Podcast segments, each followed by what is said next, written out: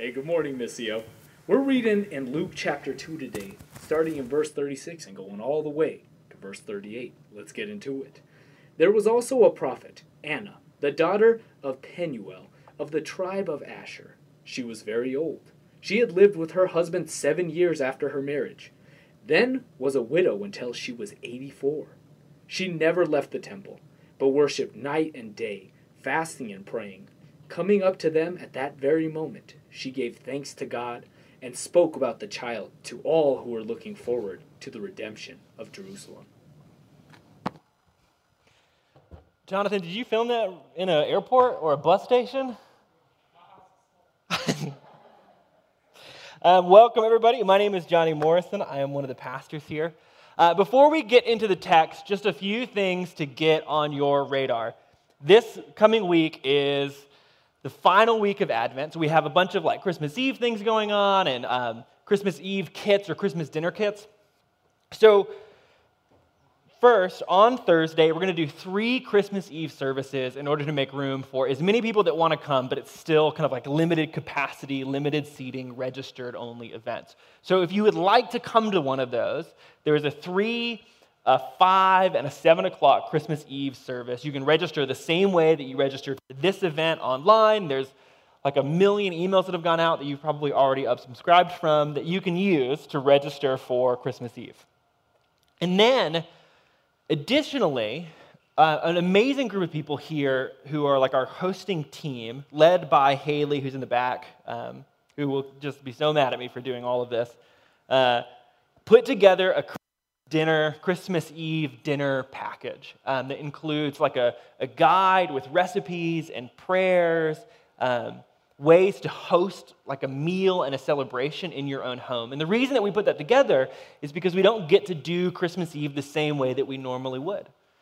Normally, we would do like an open house. We'd have this room full of people, and it would be a large party to celebrate the advent of Jesus. And so instead of that, we're using the opportunity to curate spaces of worship in our own home with your household or your like friend group or whoever you live with as you want to curate kind of a Christmas Eve, Christmas Day, Christmas week kind of dinner celebration in there. So there's still, I think, Haley, is there still time to register? Up until tomorrow up until tomorrow. So you can register for a Christmas kit up until tomorrow. Has a beautiful guide that they put together, table decorations, flower arrangements, and everything that you would need to buy for the meal that they put together, or you could do your own meal and use the guide that they put together, kind of however you want to do it. So all that's available on the site, Christmas Eve services, Christmas kits, and then finally, there will be no in-person worship service on the 27th. it's like just the weekend following um, Christmas, so we'll do a live stream, but we won't do an in person worship gathering here. So, you know, don't show up at the building. All right, let's pray, and then we will dive in. Jesus, thank you that you are with us. I've offered that prayer pretty much every day during the season of Advent because I'm both thankful that you are with us as the story of Advent tells, but I'm thankful that you are with us in the story of Pentecost and you are with us moving the world towards your second Advent. This is such a strange moment to live in. It's a strange moment to live in the story of Advent, but it's also a strange moment to live in the middle of COVID, in the middle of so much waiting and so much tension, and for me, so much anxiety. And so I'm thankful that you are with me. And that I don't simply wait for you, but I get to wait with you. So, God, today, as we tell your story and as we sing more of your songs and as we gather at the table, would your presence be uniquely present to us? Would we feel ourselves entered into the communion of you? Would we know ourselves to belong to you? And would we find ourselves shaped in the presence of you to become a people of your presence? God, thank you that you're with us. To your name we pray. Amen. So I want to start with a question that will run throughout the service, but really that's been running throughout all of the services in this season and all of the stories of Advent and the season of Advent itself. And that is this How do we wait? How do we wait? For Christians, so much of our life is defined by waiting. We believe that God has broken into space and time in the incarnation, that He has begun to the, inaugurate His kingdom and bring all things to renewal, and yet we believe that it is not finished. We believe that God is moving in the world. We've said in the last series that we're in that God is percolating something in this world, fermenting a new reality. And yet, even that statement proves it is not yet totally here, that the world has not been remade, that healing does not reign, that the kingdom is not established, that there are still systems of brokenness and unhealth and hurt and pain. The world has not yet been healed. And so, as Christians, we believe that we live in this like waiting period that we wait for what God is going to finish. And it's true, like theologically for us, it is also just true personally. Like all of us right now are waiting. We're all waiting for the end of a pandemic. Maybe more personally or specifically, we wait for the healing of our own bodies or the healing of someone else's bodies, or we wait for the healing of addiction or hurts or wounds or traumas. Sometimes we wait for hope. We have some dream about a spouse or a child or some kind of vocational dream, and we're waiting for those things to begin to unfold, for them things to be fulfilled. And even in the day to day, we wait for letters or emails or phone calls. We wait for jobs. We wait for relationships to be reconciled. We wait for acceptance. We wait for all these minuscule moments to be done. Waiting is like maybe the most common theme of human life. It's just common. We're all waiting all the time. And the pandemic has brought us into a shared kind of waiting, where we're all waiting for quite literally the same thing. But just because waiting is a similar experience that we all have, how we wait can be different think depending upon your personality or depending upon how you're wired or how you're programmed, waiting can look like a whole set of different things. For some of us, I think that waiting produces anxiety. It's like a need to do something with the waiting that we have. It feels wasteful to just sit in it. It feels wasteful to, to just like rest in the waiting. And so for that's how I am. So for me, the waiting produces like a need to do, a need to achieve, a need to create a list and to accomplish all of the things on the list because that gives me some vague sense of control over the anxiety that I'm feeling.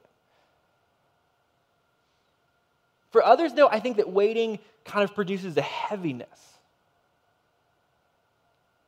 the unknowability of the world in which we live kind of weighs on us in a way that it's like, I actually can't control that. I can't get anxious about it. And so instead, it begins to shut us down, or we compartmentalize the waiting to some other place. I think you actually see kind of both in COVID. Like at the beginning of COVID, you saw everybody was like, I am going to become the great British baking bake off champion. And then by the end of it, they were like, I'm going to watch everything Netflix has ever made. And you have both. It's like one moment, it's like the anxiety is going to lead me to be a musician. And then the next, you're like, I'm going to abandon all hopes of doing anything except watching Below Deck. You see both begin to play out heaviness and anxiety. And I think at some level that is fine, right? Like we're feeling the exhaustion, the tension, and the conflict of waiting. But what we're, I think, seeing in COVID is really how we wait at like an existential kind of level, a huge level, a lifetime kind of level being revealed because it's so compressed, so tensious, so driven to this moment. And the question for us as the people of God is well, how do we wait? How do we wait in COVID? How do we wait as it begins to unfold? But even more so, if this is revealing how we wait in like a grand cosmic kind of way, how do we wait as the people of God participating in the story of God? And today, in the story of Anna from Luke chapter 2, we encounter a woman who is intimately familiar with waiting. In Luke 2, verse 36, this, the text says this. It says, There was also a prophet named Anna, the daughter of Penuel of the tribe of Asher. She was very old, and she had lived with her husband seven years after her marriage, and then was a widow until she was 84. There's a few things that the writer Luke wants us to know about Anna. And the first one almost comes in passing, but I think it's worth paying attention to, which is that she came from the tribe of Asher. Now, Asher is a tribe of Israel, it's one of the tribes of Israel. And that's not necessarily that important to know, but there's an important moment in the life of Asher that comes later in their history. If you've read your Old Testament at all, you know that after King David, who's like the big, good, beautiful king of, of the Old Testament that everybody's always talking about and always hoping for, again, after that comes his son Solomon. And after Solomon, the kingdom splits into two. You have a civil war that ruptures in Israel, and the kingdom splits into two what you have is Judah, which is where this story is taking place, and Israel. And Israel is where Asher is. And Israel goes on a bit of a different journey than Judah. They begin to kind of differ from the Torah that was handed to them. They begin to differ and walk away from some of the traditions and histories of their people. And in 722, another large nation conquers Israel, assimilates them into their life, and kind of makes them a different people altogether. This becomes sort of a different community. In fact, if you remember the woman at the well, that's that moment where Jesus interacts with this Samaritan woman. He's interacting with someone from this nation, and she's viewed so differently and treated so differently because of the way this history has unfolded. Well, that's where the people of Asher are. And there's a moment in their story where after they've been conquered, after this like new assimilation is happening, where they're kind of becoming a different kind of people, walking away from the Torah, walking away from the principles of God, there's this good king of Judah. There's not very many of them. There's a good king of Judah who's like, you know what we're going to do? We're going to restore worship. And we're going to invite everybody. We're going to invite all of our friends in this kingdom of Israel that have walked away. We're going to invite everybody in our own kingdom who's walked away. We're going to restore the Passover and we're going to worship together. And so this king named Hezekiah sends out letters to all of what was the once unified kingdom of Israel. And we get this moment in Second Chronicles 30, verse 10, where it says this The couriers went out from town to town in Ephraim and Manasseh, as far as Zebulun, but people scorned and ridiculed them. It's not a well received party invitation. Nevertheless, some from Asher Manasseh and Zebulun humbled themselves and went to Jerusalem. I think Luke includes this information in the story of Anna for this reason, to hear this story, because he doesn't say that about Simeon, what tribe he had come from. He doesn't tell us really any other information like that, but he tells us that Anna came from the tribe of Asher, that she comes from a line of people who have waited for the restoration of Israel. She comes from a line of people whose lives have been upended by violence and unbelief and conquest and chaos. And yet, in the middle of having their lives and their worlds and their hopes upended, they held on to this promise and this hope of restoration. That she comes from a people who have waited, who have waited long and who have waited defiantly. This is the first thing that is important for us to know about what it means to be a Christian who waits. Waiting for God's people is an act of defiance. It is an act of protest against the stories and the myths of the world around us. For Asher, they are choosing to defy the scorn, the shame, and the disbelief of the country around them. It literally says in the text that the messengers were scorned and ridiculed. And so, in the midst of that shame, in the midst of that unbelief, in the midst of that criticism, Asher chooses instead to hold out hope and to defiantly wait for what it is that God is doing. They deny the myths and the stories of their culture that have replaced God's story. And as waiting is an act of defiance for the people of Asher, the same is true for us that waiting in our own life is an act of defiance.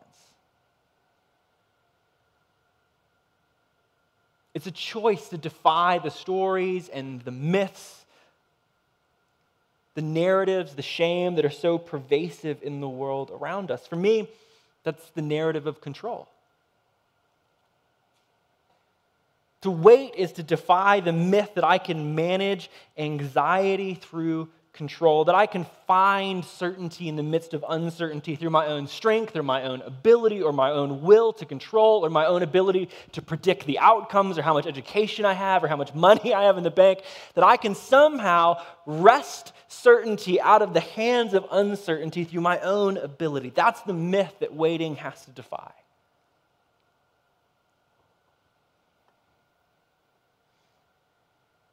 Waiting is a defiance of that narrative. But it is so difficult to defy that narrative because in my own life, what happens is if I try to defy that narrative, well, then what it tends to do is it begins to expose me to something begins to expose me to my own sense of vulnerability and my own sense of dependence. Why else am I trying to defy the narrative of control unless I actually can't control something? Why else am I trying to defy the myth of certainty through power unless I can't find certainty through my own power? And if I admit that to myself, and if I begin to own that truth, and if I begin to own that reality, well, then I have to face the facts that I am so much more vulnerable and dependent than I ever believed. Man, and that is a terrifying thing to admit to myself. It is terrifying for me to own that I am vulnerable. It is terrifying to own that I am dependent. My inclination, as opposed to going to dependence and vulnerability, is I would actually prefer to go either from certainty and control. Maybe if that doesn't work, then I would prefer to go over to like cynicism, like the story that there's nothing worth waiting for.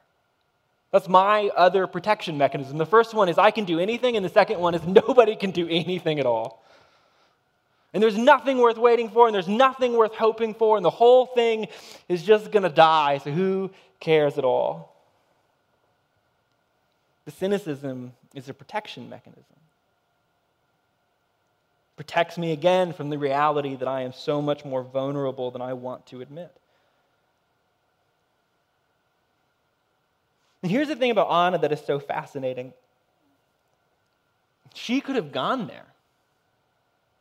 She comes from a people who have been waiting so long that it feels like to me the most natural response would be cynicism and bitterness. You have waited for hundreds of years. Your people have been conquered again and again. They were ridiculed and scorned for holding out faith and hope, and that faith has been delayed over and over again. Why are you not bitter?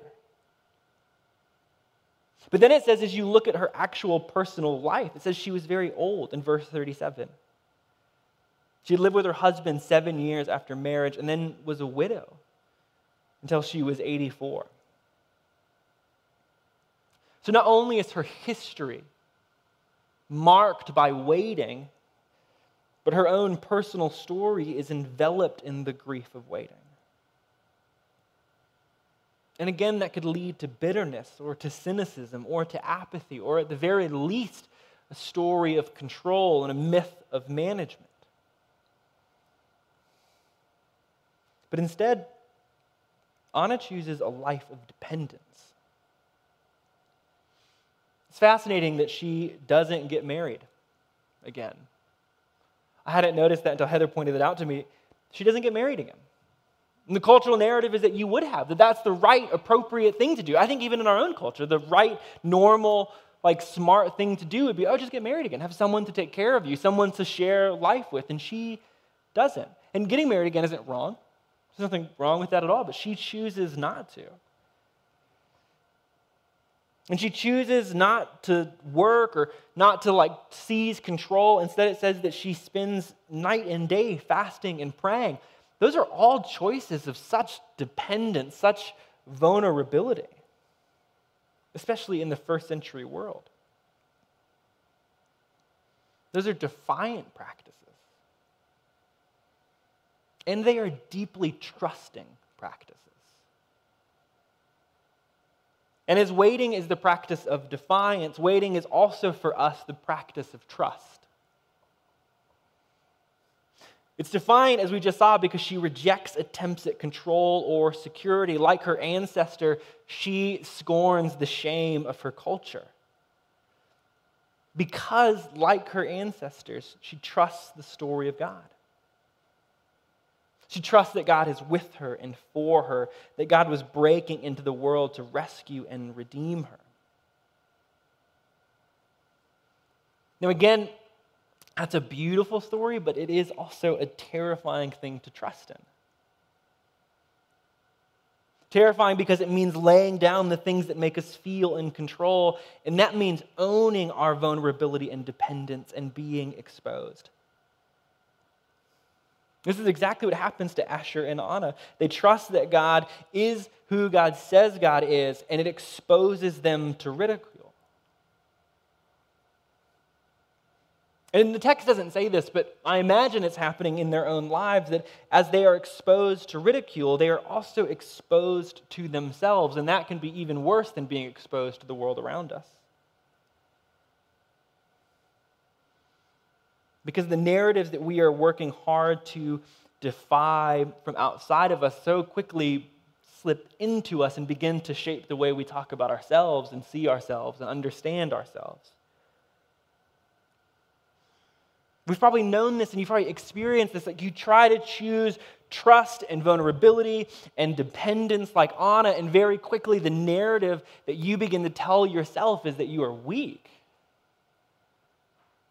Or the narrative that I go to quickest, I don't know why, but the narrative that I go to quickest is when I start to feel vulnerable and dependent, is that I don't belong. And that these are all signs that I am alienated and disconnected from the people around me. And that narrative begins to shape me. And instead of pressing further into trust or pressing further into dependence, what it makes me want to do is try to seize control again, to say, oh, I will make myself belong or I'll bail, but I will be in charge and I'll fix this issue. And how easy would it have been for Anna or Asher to feel that way? To choose a narrative that is so different than the one around you, to refuse to get married, to continue to worship night and day in the temple, or to be the people of Asher, and to enter back into relationship with your arch nemesis Judah to hope for the restoration of the temple, everyone around you would say, That doesn't make sense. You would so quickly begin to feel like, I don't belong here. But instead of choosing to seize control, Anna fasts, prays, and worships in the temple. Fasting, praying, and being in the temple, these are practices and a place of God's presence. These are the ways and the place that God's people open themselves up to God's presence.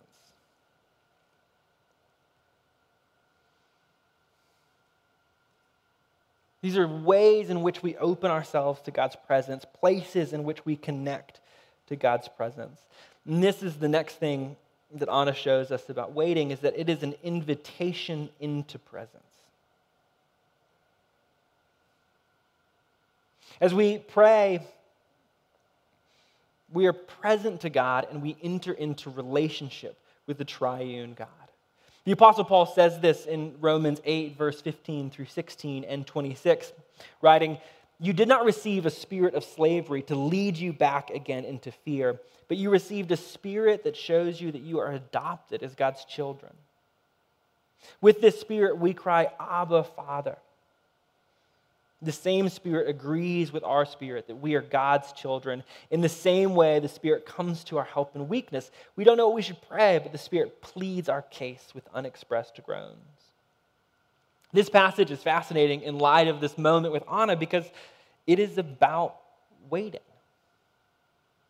Romans 8 is a passage about how the whole world waits, how it groans for God to finish what God is up to, that it longs for the completion of all things. And it names that it's difficult and that it is painful and it feels like groaning. And yet, in the midst of the waiting, we are invited into the very center of God, where the Spirit confirms in us that we are known, that we are loved, and that we belong. A few weeks ago, um, I was feeling just like the stress of uncertainty, like this, this feeling that we've been talking about and this like pressure that we've been talking about was just very real uh, a couple of weeks ago. And I, I don't know exactly what was causing it, but it was heavy. And I got home, and I think it was from a Sunday service. So I got home from Sunday. I like sat on the couch. I was irritated, hangry for sure and just like probably a, a, bit of a nuisance to be around generally. And as I sat down, my wife, Tori, she came and she sat next to me and she just hugged me. And something just broke in me, and I just began to cry. And I won't tell you for how long, because that might make me embarrassed, but for so long, and then I fell asleep, and then I got sick. That was the journey that I was on.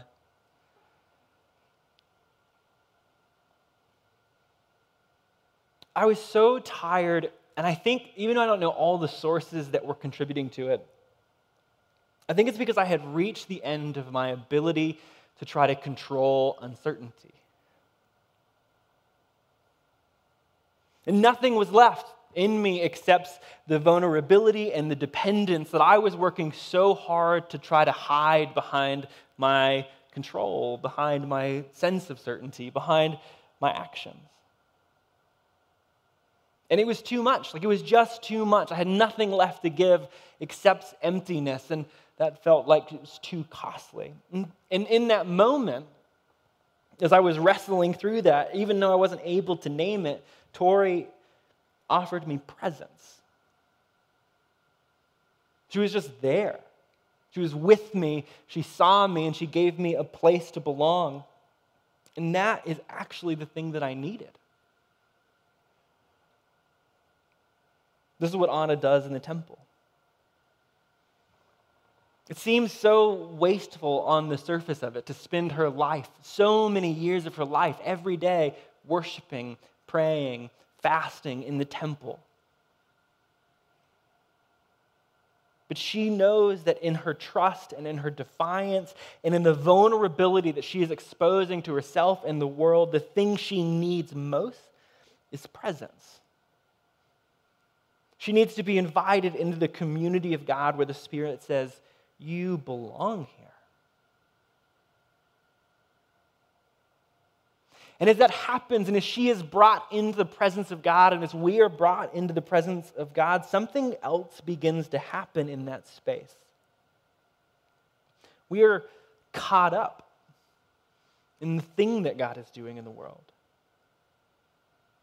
As we experience God's presence, we're actually beginning to experience God's work, which is God's presence being restored into the world around us.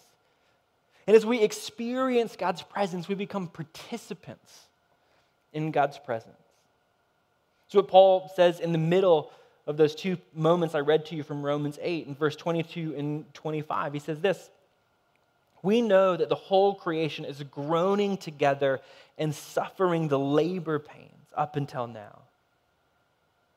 And it's not only the creation, we ourselves who have the Spirit as the first crop of the harvest also groan inside as we wait to be adopted and for our bodies to be set free.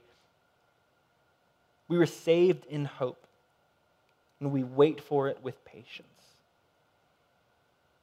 It says all of creation groans and waits, and we as Christians, we groan and we wait with it. But there is something different for us.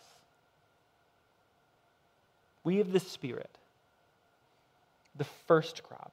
And that means that our waiting is different. I think there's two maybe images that we could use to talk about waiting. The first, uh, I think, is how we normally approach waiting. And that's like waiting at a bus stop or a bus station or an airport If you've been here for a while, you know that I just hate airports. Waiting at airports to me feels like an image of anxiety just come to life. You check your phone, this is me. I check my phone like every 13 seconds. I go and read the weird flashing boards, like as though if I knew what was happening, I could control when the plane lands. But nobody can control that. It's witchcraft. But when you're waiting in an airport or you're waiting at a bus stop, you are waiting to go somewhere. You're waiting to get somewhere. You're waiting to, to get on a bus or on a plane or on a train to arrive at some other destination. And it kind of feels like the only thing that you can do is wait. And it feels wasteful. And like you're just twiddling your thumbs as you wait for the bus to arrive. But then there is another image of waiting one where you are already at the destination. When you have already arrived and you are waiting for everyone else to catch up. It's like the night before a wedding, or to use Paul's illustration, the moments before a birth. That kind of waiting is different. It's expectant, it's participatory. Because the Spirit is in us, our waiting is different. We don't wait for some bus to take us to some destination. No, we actually wait at the destination and long for the world to catch up. This is so true of Anna. She's already there when Jesus arrives. She is waiting in the temple where Jesus will be. She was already there. She saw what so few did. She has been waiting for so long, and she longs for the world to catch up with her. This is the final thing about waiting is that waiting for the people of God, it is the enactment of faith. It's the enactment, the action, the living out, the making real and tangible and possible what it is God is doing because we are caught up in God's presence and work, because our relationship, our adoption, our communion with God is being confirmed, waiting for us is living out God's reality here and now. My friend and professor David Fitch says it this way, and I think it's just a beautiful quote waiting is cooperating with God where God is already present. It's living where the rest of the world is already headed they just don't know it yet. Waiting isn't wasting time, it is confirming God's world here. It's not twiddling your thumb. It's not waiting for some bus to arrive. It is at the destination, calling and inviting the rest of the world to join you where God is headed. To be the church is to be the people of God's future, here and now. That's what it means to be us. What if that was true of us, Missio? That we were a people of God's future, but right here, that we were the ones who lived out the reality of God in the here and now. I think the truth is, is it would expose us. That's what we see in Anna, that's what we see in Asher. There is so much vulnerability and dependence in that moment. It would expose us, and yet it would also invite us into the communion of the living God. And in the communion of the living God, we would begin to invite the world into the same. And that is exactly what our world so desperately needs. It's the work of Advent. Jesus inviting the world into the communion of the living God, lived out here and now.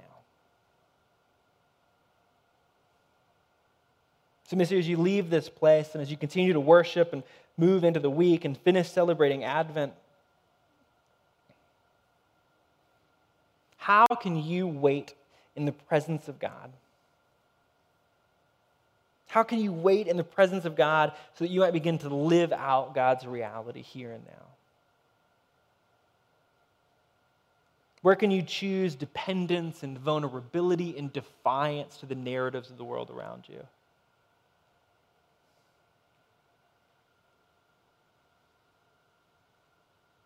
One of the easiest places for us to do this is the practice of the table. Because a moment every week where we bring our groaning and our waiting and our hopes and our insufficiencies and our vulnerability, we bring them all into this space where God promises to be present to us. And it's at that table that we're told we have a place to belong, that we are welcome, that we have a seat. So our hearts and our sonship and our daughtership and our adoption is confirmed. And at the same moment, it is the place where we enact God's future. It's the wedding feast of the Lamb. So, Missio, let me pray for us. And somewhere near you, you should have like a little cup or a little thing of communion. And as Ashay, leads us into worship further, would you enter into that table space? The practice of bringing the groanings, the longings into the presence of God where we can enact God's future here and now. Let's pray. Jesus, thank you that you are with us. And that in being with us, you have made it possible for us to enter into the living God where in the presence of you, and the confirmation of your spirit, and the love of the Creator, we are known, we are seen, we are given space to belong. Would this truth and this reality, would it work itself into our bones like Anna? Would that defy the narratives of the world around us so that vulnerability seems less terrifying than actually hiding anymore because we are so known and kept in you? And God, as that is true, would we enact it in the world around us so that the world also sees it to be true? That you are safe, that you are good, and that you're inviting all of us into you. God, we pray these things in your name. Amen. Missio, I invite you to continue worshiping.